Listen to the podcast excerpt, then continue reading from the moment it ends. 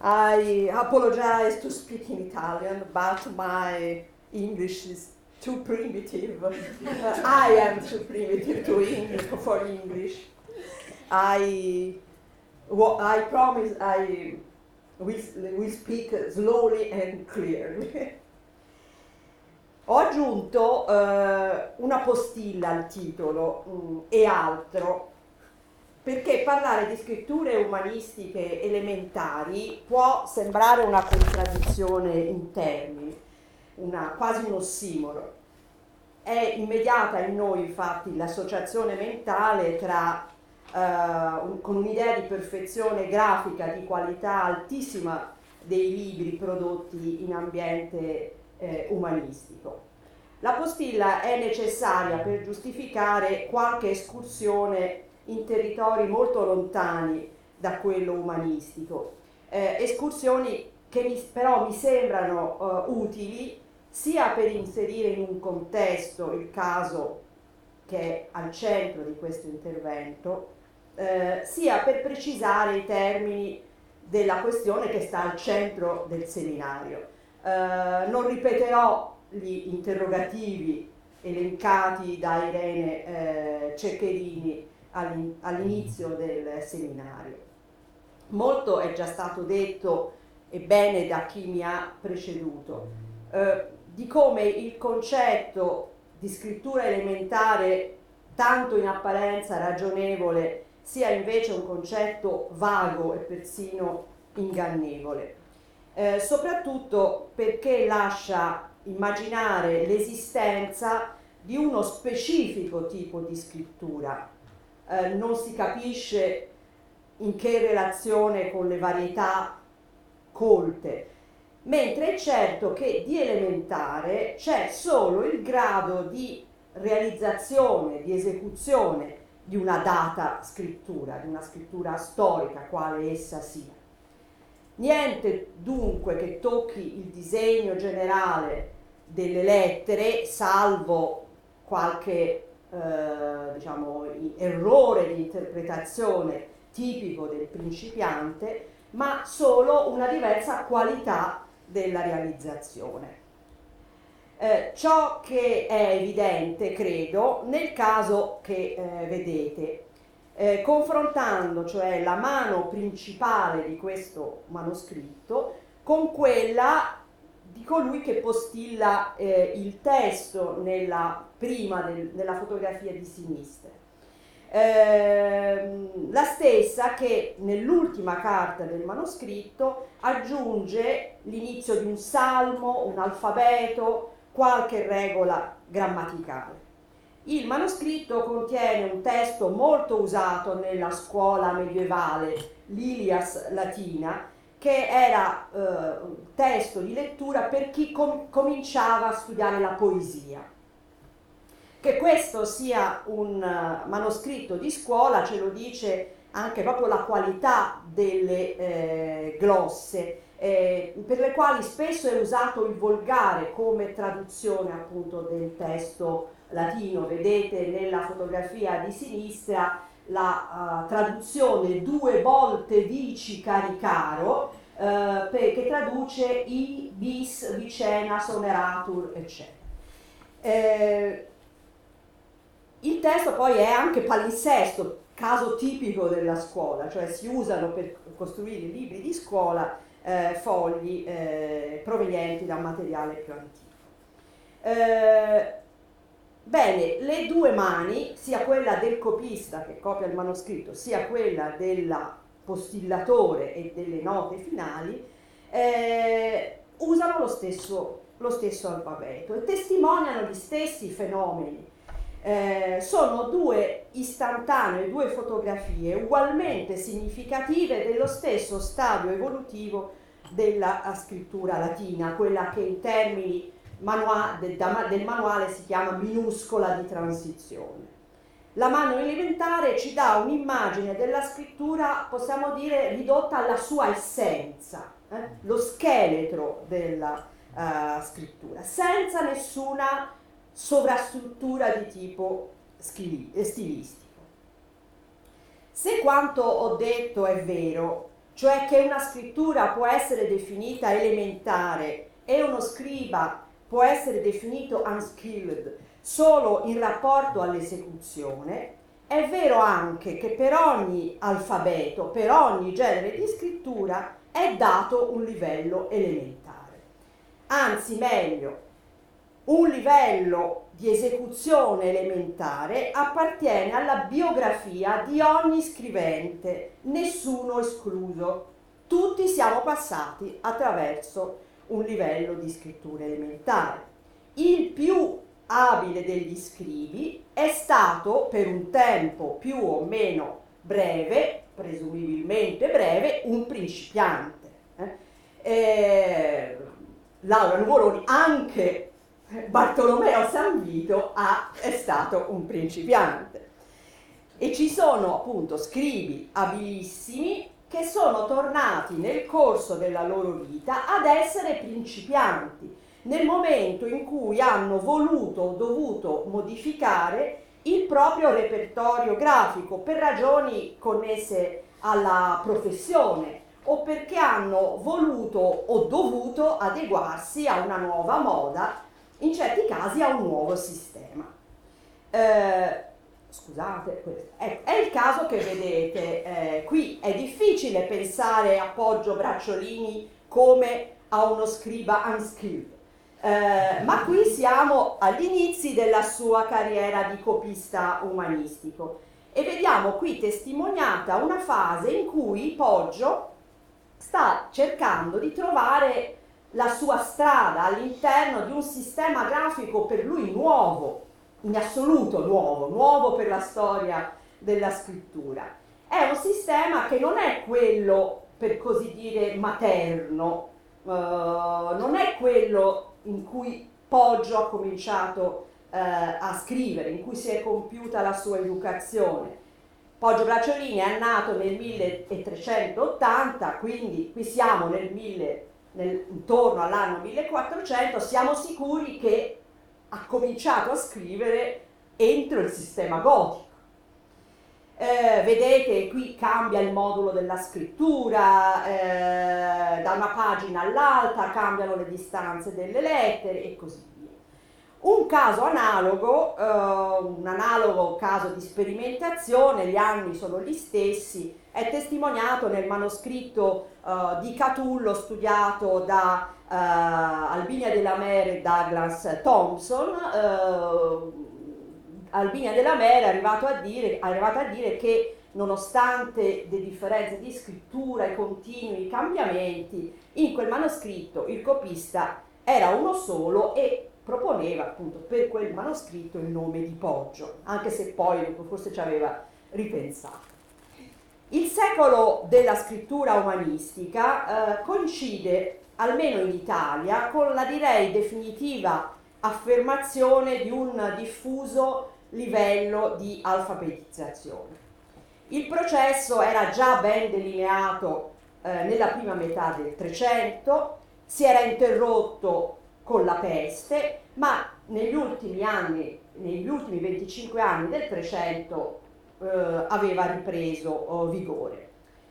Diffuso alfabetismo significa autografia in tutte le occasioni che implicano il ricorso alla scrittura e che non impongano, eh, per ragioni legali, eh, l'intermediazione di un professionista. Ovviamente rimane sempre la possibilità per chi se lo può permettere o per chi non può fare al, uh, altro, gli analfabeti o i semialfabeti continuano a esistere, rimane, dicevo, la possibilità di delegare, alla, di delegare la scrittura ad altri. Eh, si ricorre a copisti di mestiere per libri di qualità, si ricorre a un intermediario per scrivere una dichiarazione fiscale, una lettera. Dato questo quadro, il settore quattrocentesco delle biblioteche italiane o degli archivi, di cui però oggi non parlo, è ricchissimo di testimonianze che possono essere esaminate sotto il profilo dell'unskilled scribe. Molti sono infatti i copisti che sapendo appena tenere la penna in mano, si, eh, eh, si lanciano nell'impresa appunto di eh, copiare un libro ed è a questi copisti che si riferiva la citazione di Petrarca nel De Remedis. Petrarca era notoriamente uno snob. Dato, eh, mh, per rendere conto di questa varietà di esperienze di scrittura e delle gradazioni possibili, presento ora molto rapidamente alcuni di questi libri. In parte erano cose già anticipate da Irene nella sua uh, presentazione, anche per verificare se la mia impressione può coincidere con la vostra. E soprattutto per, arriva- per capire se si possono trovare dei parametri eh, comuni eh, di giudizio per definire il grado di elementarità di una scrittura. Ho diviso gli esempi in tre gruppi, Scri- esempi di scritture diciamo che è duro chiamare umanistiche, ma insomma, ma gli elementi per classificarle così ci sono esempi di lettera textuale sono di gotica, esempi di corsive. Allora, questi sono esempi di eh, scritture eh, umanistiche. Questo è un codice di Terenzio copiato da un, cal- un calzolaio, uno che faceva le scarpe, shoemaker. No? eh, per chi avesse dubbi sulla appartenenza al sistema umanistico basta verificare il dettaglio che ho ingrandito. Presenza del et eh, ampersand, eh, S lunga in fine di parola e così via. Eh, il problema quindi conosce l'alfabeto umanistico, il problema è la realizzazione, è l'esecuzione. Altro esempio, un codice di Cicerone datato 1483. Mano ambiziosa quanto incapace, si può dire. Tanta ambizione, po- tanta incapacità. Eh, vado avanti rapidamente. Questo è molto, un esempio molto più problematico, anche proprio per la datazione del manoscritto. La mano sembra ed è molto più sicura. Le varianti, diciamo, del sistema umanistico ci sono tutte e sono tutte al loro posto. Il problema è che il copista eh, fraintende la sintassi, non so com- come dire, scrive come si scrive la scrittura gotica, di fatto.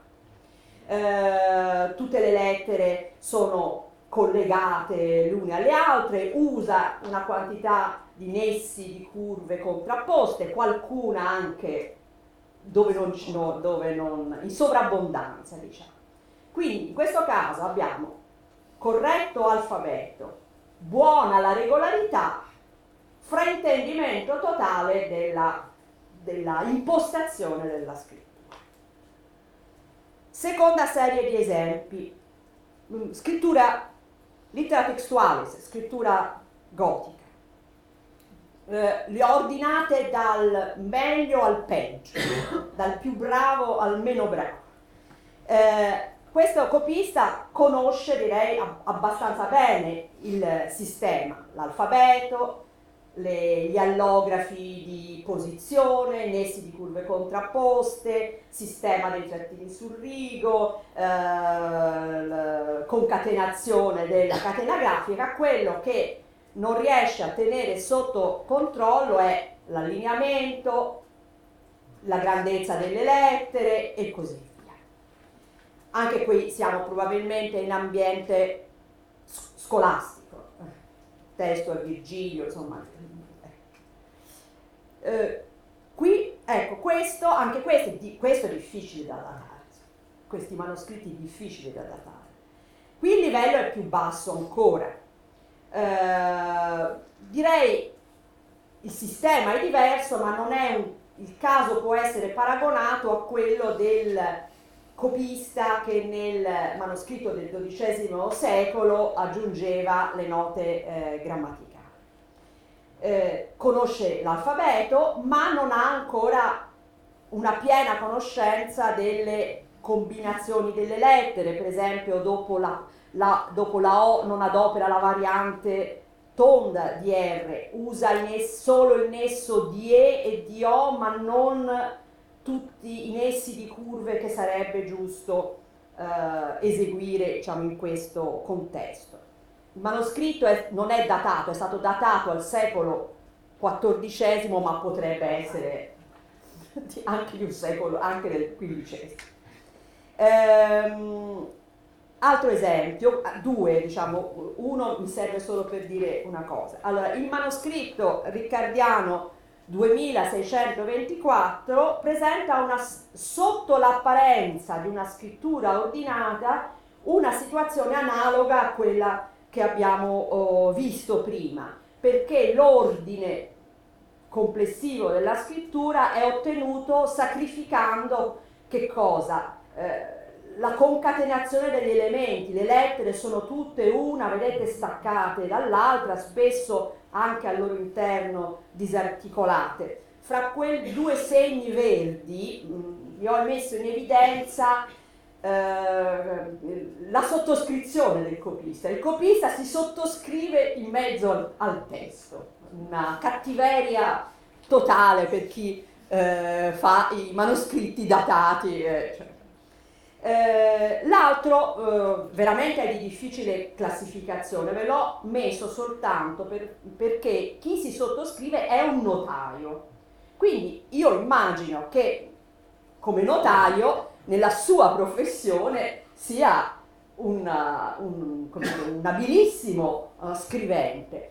Nel momento in cui passa ad un altro sistema e in un altro contesto, questa è la dimostrazione che, di quello che dicevo prima, che chiunque può essere unskilled, questo in questo caso è, dobbiamo classificarlo così.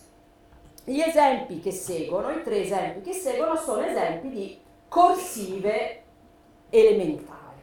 Eh, qui è il caso di una scrittura intrin- intrinsecamente complessa, la scrittura corsiva è una scrittura complessa, non, non, facilmente riducibile a un modello come le scritture eh, librarie. Però anche la scrittura corsiva, quindi una scrittura per definizione complicata, può essere usata come scrittura diciamo di base. Eh.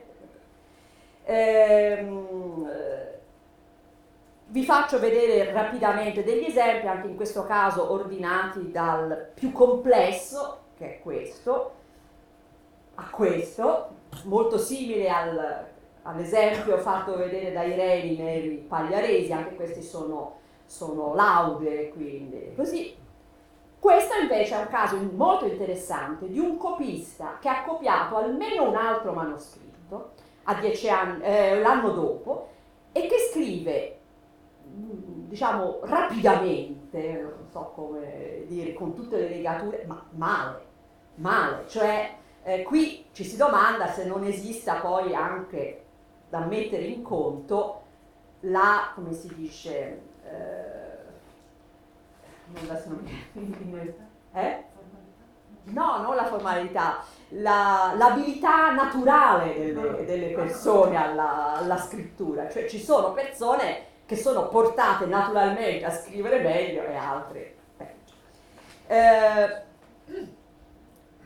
per arrivare a cose come queste, eh, questa è una, io non saprei come classificarla questa, però diciamo chiamiamola corsiva, è una mano che aggiunge in fondo a una pagina di un manoscritto dei versi di Dante, tutti che non hanno né capo né coda, solo orecchiati, eh, solo orecchiati e eh, in un caso non riesco neanche a capire che cosa abbia scritto dove ho lasciato i eh, puntini, ehm, però diciamo questo è il corrispettivo letterario del grado di ele- elementarità della scrittura, cioè tanto è incapace di scrivere quasi è incapace di ricordare correttamente un testo, insomma c'è una perfetta simmetria fra le due cose.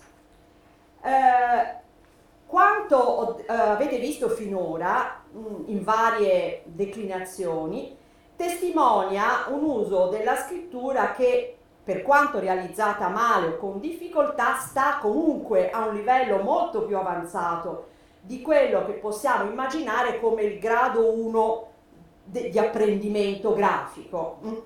Tant'è vero che tranne que- che per questo caso, diciamo, quello dei versi di Dante, sono tutte scritture impiegate nella copia eh, di testi più o meno lunghi, eh, implicano un progetto di libro, eh, non sono scritture per così dire occasionali che si depositano per le ragioni più varie nelle pagine rimaste eh, bianche, scritture che sono estranee diciamo, al progetto originario del, del libro, come in, certa, in, certo modo persino anche i graffiti sono scritture occasionali. Diciamo. Eh, esistono testimonianze del grado 1 dell'apprendimento della scrittura? Io ne conosco pochissime, Poco, dico pochissime è un eufemismo, io non ne conosco. Eh, e sono in genere limitate all'alfabeto al massimo.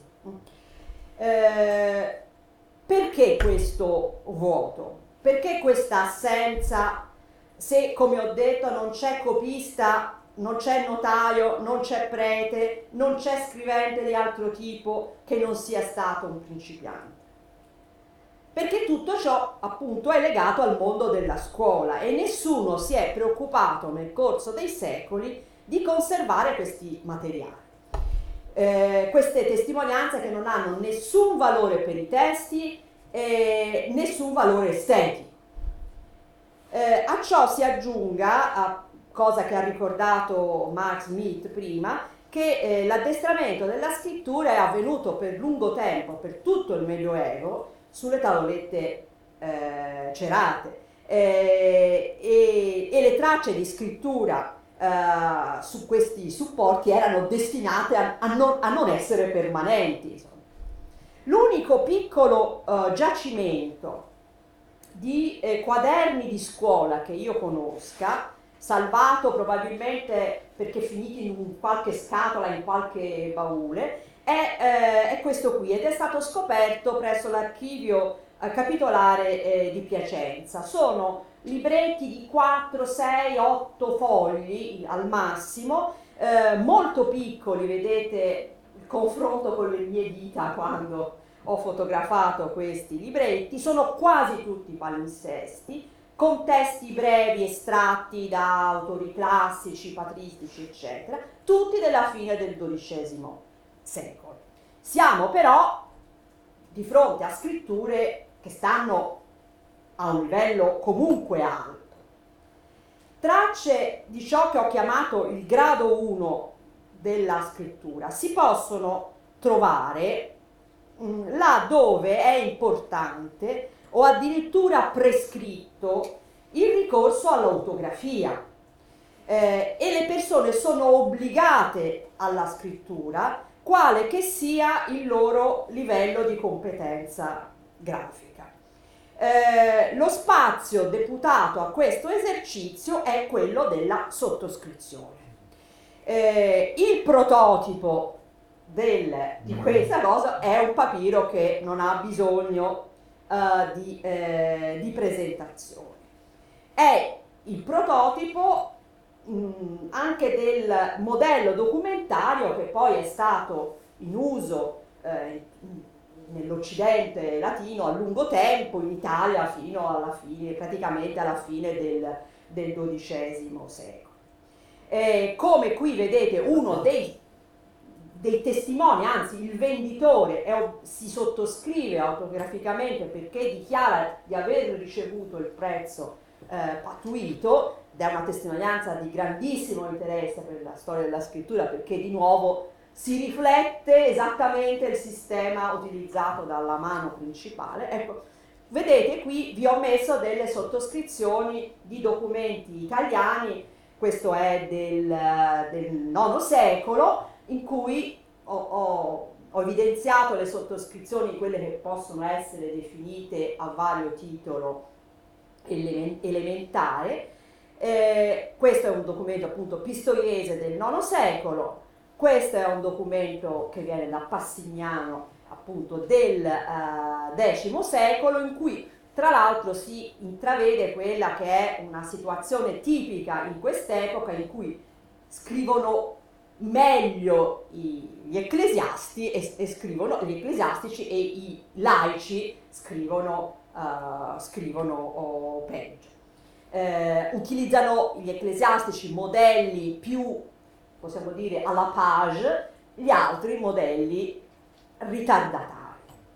Anche se su questo non bisogna generalizzare, come eh, eh, testimonia questo ultimo esempio eh, in cui in una eh, combriccola, cioè non so, no, in un gruppo chiamiamo, di ecclesiastici, fa- la famiglia diciamo del, dei canonici della, della cattedrale di, di, Firenze, quello che scrive peggio è il vescovo, eh? eh, Ego Rainerius, è vero che morirà qualche mese dopo, diciamo, quindi poteva essere, possiamo dire che era malato, ma non credo che sia solo eh, che sia solo per questo. Questo è, è veramente tra tutti gli esempi visti il, l'esempio di mh, scrittura peggiore, possiamo dire, il livello forse più basso uh, di, di tutto.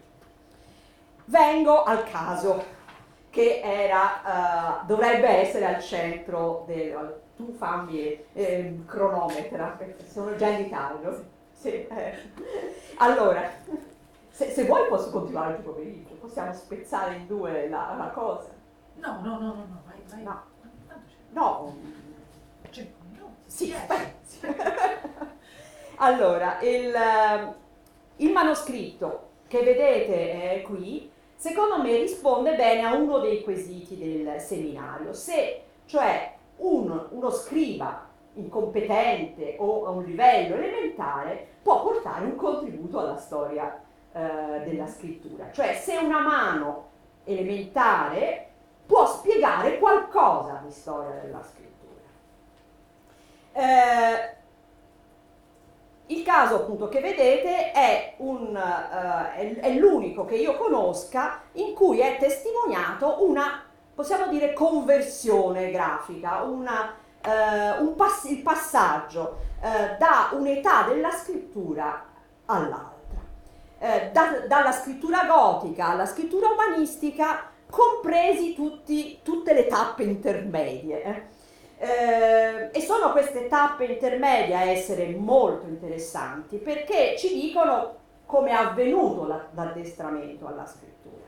Gli anni sono gli stessi dei primi esperimenti di Poggio eh, Bracciolini e il punto di arrivo del, eh, di questo copista non è molto diverso da quello eh, a cui arriva Poggio negli stessi anni, vedete un confronto appunto tra la, le due mani, il, nel caso il manoscritto di Catullo cui accennavo prima.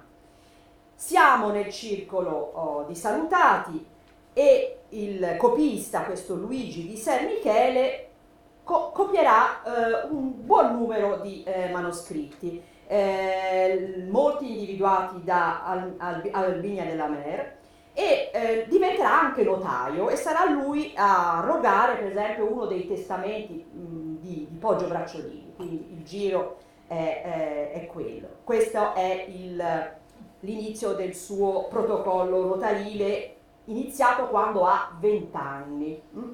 20 anni. Eh, il caso che mi interessa, questo risale, è probabilmente un esercizio infantile, eh, compiuto prima del 1404, che è il suo primo codice datato completamente umanistico, è nato nel, nel, nell'anno 1400, quindi dovrà, avrà 12-13 anni. Non è l'unico caso di copista così eh, precoce, ne, ne conosciamo di codici di copisti copia, eh, che hanno mh, un'età simile, per esempio Tommaso Baldinotti copia il suo primo codice a 13 anni, Seneca. Eh, nel, in questo manoscritto il punto di partenza, la foto di sinistra, e il punto oh, uh, di arrivo uh, sono oh, così lontani che senza i passaggi intermedi saremmo portati a dire che siamo di fronte ha, ha due mani diverse. In realtà, appunto, eh, questi, questi passaggi intermedi ci assicurano che la mano è la stessa. Eh, ehm, diciamo, cerco di tagliare. Eh. Come realizza eh, questo copista il suo progetto umanistico? Eh, diciamo che la cosa, la situazione rimane quella delle, car- car- delle, carte iniziali, che però non sono neanche le prime scritte perché è, è, sono caduti almeno due fascicoli iniziali in questo manoscritto, fino più o meno a carta 5, dove poi si, real- si verifica un cambio di penna, quindi cambia lo strumento uh, scrittorio e comincia a, cominciano a cambiare anche i rapporti fra corpo e asta della lettera.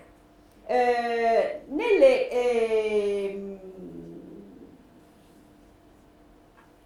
scusate, sto cercando di... Eh, una piccola svolta eh, si ha diciamo in corrispondenza, una piccola, una svolta si ha in corrispondenza della carta 18 che vedete qui, dove il copista compie un, uh, una sostituzione di una variante. Vedete che in fine di parola quasi regolarmente è presente la S diritta che è tipica, uh, che è tipica umanistica. L'unica S diciamo maiuscola rimane nella parola gentes che vedete in, in verde, ma siamo a fine rigo, insomma potrebbero esserci altre, eh, altre ragioni. Eh, dunque, in questo manoscritto ciò che sembra per prima cosa aver colpito diciamo, questo copista è una differenza appunto morfologica di una lettera. No? Capisce che questo è un, un segnale, l'uso di questa lettera è un, è un segnale. Per, qua, per, qualche carta poi le cose continuano diciamo più o meno così, faticosamente, con contraddizioni, ritorni all'indietro, eccetera. E fanno a un certo punto la loro comparsa anche, vedete, delle lettere maiuscole di tipo di ispirazione, eh, di ispirazione capitale. Eh, Qui, per esempio, in questa carta, carta 29 retto, la serie delle lettere maiuscole utilizzate a inizio verso, eseguita male, eh, eseguita male, è però quella che poi sarà tipica del codice umanistico e che ci portiamo dietro ancora noi nei nostri eh, libri a stampa. Però si vede anche che dovendo fare attenzione alle capitali, alle lettere iniziali, non riesce a eh, controllare la scrittura, uh, la scrittura, del testo, quindi ritornano tutti gli elementi della scrittura, uh, della scrittura gotica. Eh, a un certo punto però diciamo, le cose evidentemente cominciano a funzionare in questa, in questa, in questa mano. La, a carta 34 verso voi trovate qui una situazione analoga a quella che vi ho fatto vedere prima per Poggio Bracciolini, cioè continui cambiamenti di modulo, le lettere più, più ravvicinate o più allargate, insomma sta cercando di trovare una sua, una sua uh, strada per realizzare questa, questa scrittura. Guardate, non a caso questa è la prima carta di tutto il manoscritto in cui compare, vedete, aspetta se riesco a farvelo vedere, a questo punto eh, la uh, variante della legatura IT, che è proprio veramente il, il marchio della scrittura, della scrittura umanistica, e mi sembra anche se non vado, la, la D vedete diritta, insomma, quindi diciamo che a questo, a questo punto i giochi sono, eh, sono fatti. E vedete la mano, mano a mano che si va avanti il, eh, il progresso è eh, continuo. Per arrivare alla diciamo, penultima carta il risultato è quello oh, che, mh, mm, che, vedete eh, ci saranno ancora ci sarà ancora qualche incertezza ma insomma la strada è ben chiara. Eh, rimarranno per questo copista da mettere a, appunto fatti di esecuzione, eccetera, ci sarà da dare dignità calligrafica alla mano, questo avverrà con un processo più lento in altri manoscritti, eh, anche se poi non sarà mai un copista completamente eh, disciplinato. Eh. Questo mi sembra appunto la eh, dimostrazione che, concludendo, che anche appunto un esercizio quasi scolastico come questo mh, mm, dà un contributo, dà informazioni per, eh, per, la storia della scrittura. Paradossalmente, ne, in questo caso, dà più informazioni un manoscritto come questo che, non so, un, un manoscritto di Poggio Bracciolini.